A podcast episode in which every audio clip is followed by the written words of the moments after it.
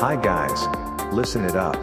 You can get the news about the latest books issue from this program named a fictitious bookstore Soramimi branch. 架空書店空耳視点。いらっしゃいませ。まだ売ってない本しか紹介しない架空書店空耳視点へようこそ。架空書店空耳視点とは、聞く立ち読みといった感じでお送りしているプログラム。トークをしているのは私、架空書店の店主で、Twitter のフォロワーさんからはマスターと呼ばれています。読書の目を休めて、はたまた読書しながら、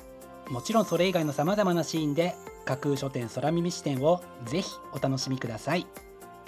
ここで取り上げた本にどんな本かな、読んでみたいなという気持ちが浮かんだら、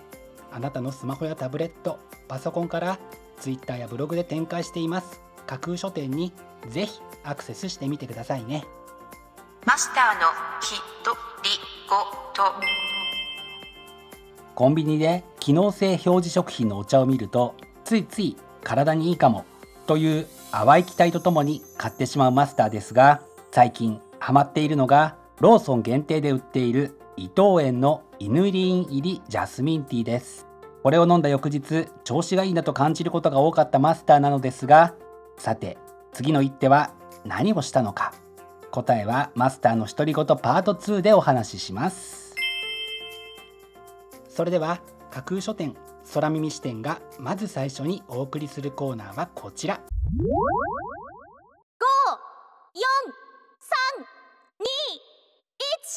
架空書店アクセスランキングワイド版。架空書店が毎日発表している前日のアクセスランキング。架空書店のツイッターやブログでの発表は1位から3位までだけですが、ここ空耳視点ではランキング発表の範囲を1位から5位までとワイドに拡大してお届けします。それでは早速参りましょう。ランキング No.5、 世界初のビジネス書。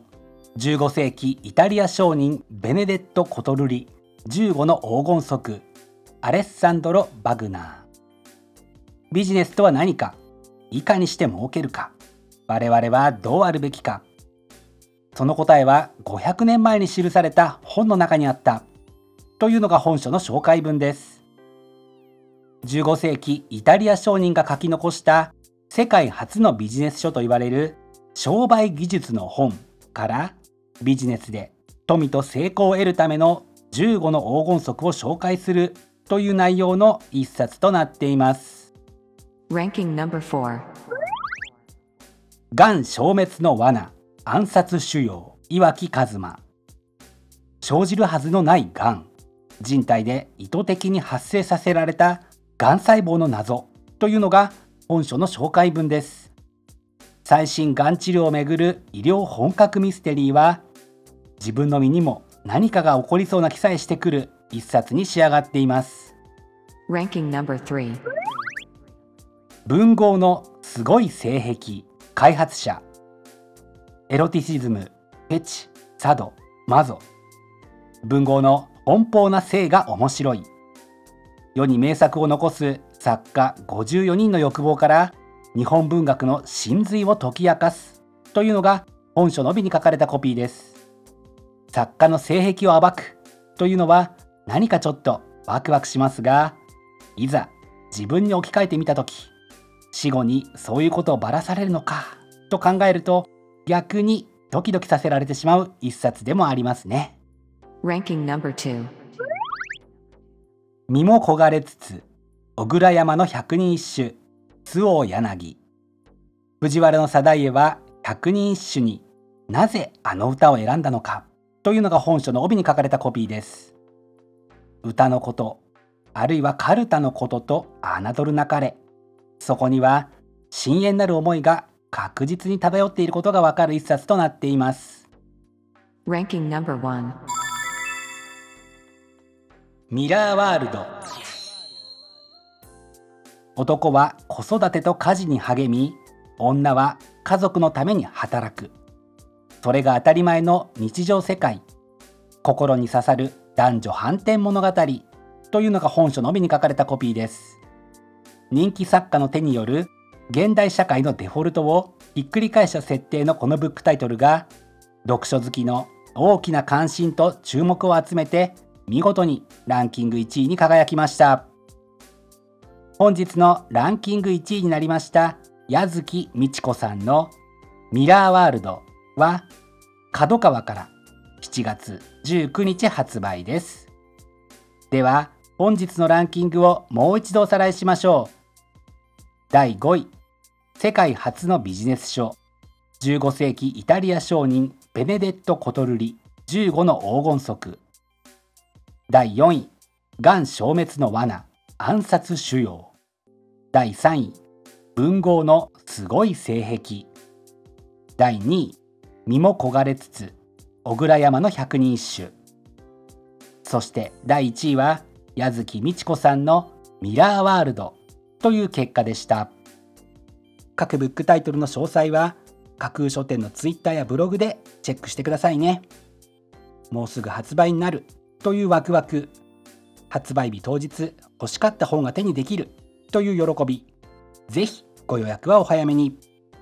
以上、架空書店アクセスランキングワイド版でした。架空書店空耳視点、お送りしています架空書店空耳視点。続いてのコーナーは、架空書店のマスターが選ぶ今日の一冊。このコーナーでは、ランキングにこそ入らなかった本や、架空書店でのご紹介のセレクトから漏れてしまった本、発売日より前に発売されてしまって架空書店の掲げるコンセプト、まだ売ってない本しか紹介しないに合わず、泣く泣くご紹介できなかった本についてお話ししていきます。本日架空書店のマスターが選んだ本はこちら、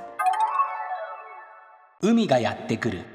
気候変動によってアメリカ沿岸部では何が起きているのか。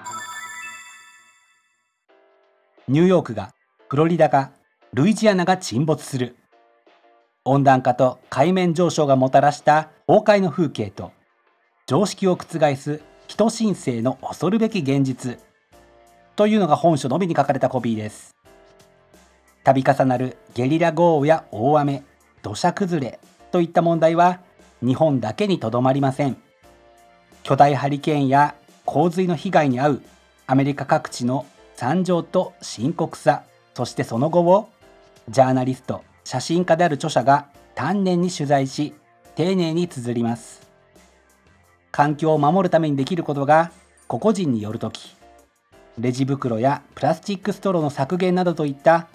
地球規模に比べたらあまりにも小さすぎることと感じられるときがありますが、もしこうした行動が地球環境の激変を和らげ、自分の命を守ることにつながると知ったならば、こうした環境への小さな取り組みに対する考え方を改め、より真剣に取り組んでいくために最適な一冊となるに違いないと考えて、本日の一冊に選んでみました。本日のマスターが選ぶ一冊でご紹介しましたエリザベス・ラッシュさんの海がやってくる、気候変動によってアメリカ沿岸部では何が起きているのかは、川出処方新社から本日6月26日発売です。ぜひご一読ください。以上、架空書店のマスターが選ぶ今日の一冊でした。架空書店空耳視点、お送りしています架空書店空耳視点。最後を飾るコーナーは空耳視点限定で告知します。明日の架空書店のセレクトテーマ。明日架空書店でご紹介するブックタイトルのセレクトテーマは、理想の実現。ああなりたい、こうしたい、こんな風になれたら。そんな理想の形というのは誰でも持っていることと思います。あなたの理想をより高く設定するために、そしてあなたの理想を実現するためにも、より質の高いブックタイトルと読書は欠かせませんよね。明日は理想の実現をテーマに、より高度な理想を模索、追求したり、理想を叶えようと奮闘するあなたの心構えや体調を整えたりするのに役立つ、そんな理想の実現に向けたブックタイトルをセレクトしてご紹介する予定です。魅力的なブックタイトル、素敵な書影は架空書店のツイッターやブログでご紹介しますので、ぜひそちらでチェックしてみてくださいね。明日も皆様の架空書店のご来店を心からお待ちしています。以上、架空書店空耳視点だけでお先にこっそりと教える明日の架空書店のセレクトテーマでした。架空書店空耳視点、マスターのひとりごとパート2。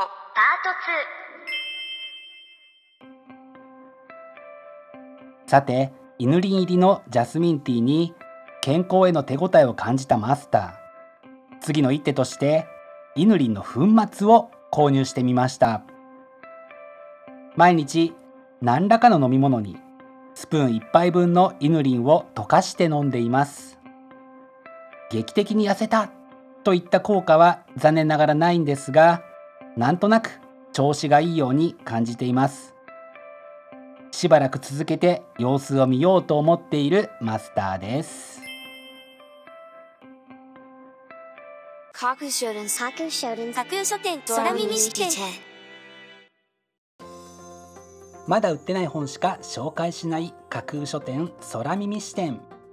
架空書店空耳視点では、各ポッドキャストのサイトやツイッターであなたからの声をお待ちしています。今度出版する本を紹介してほしいという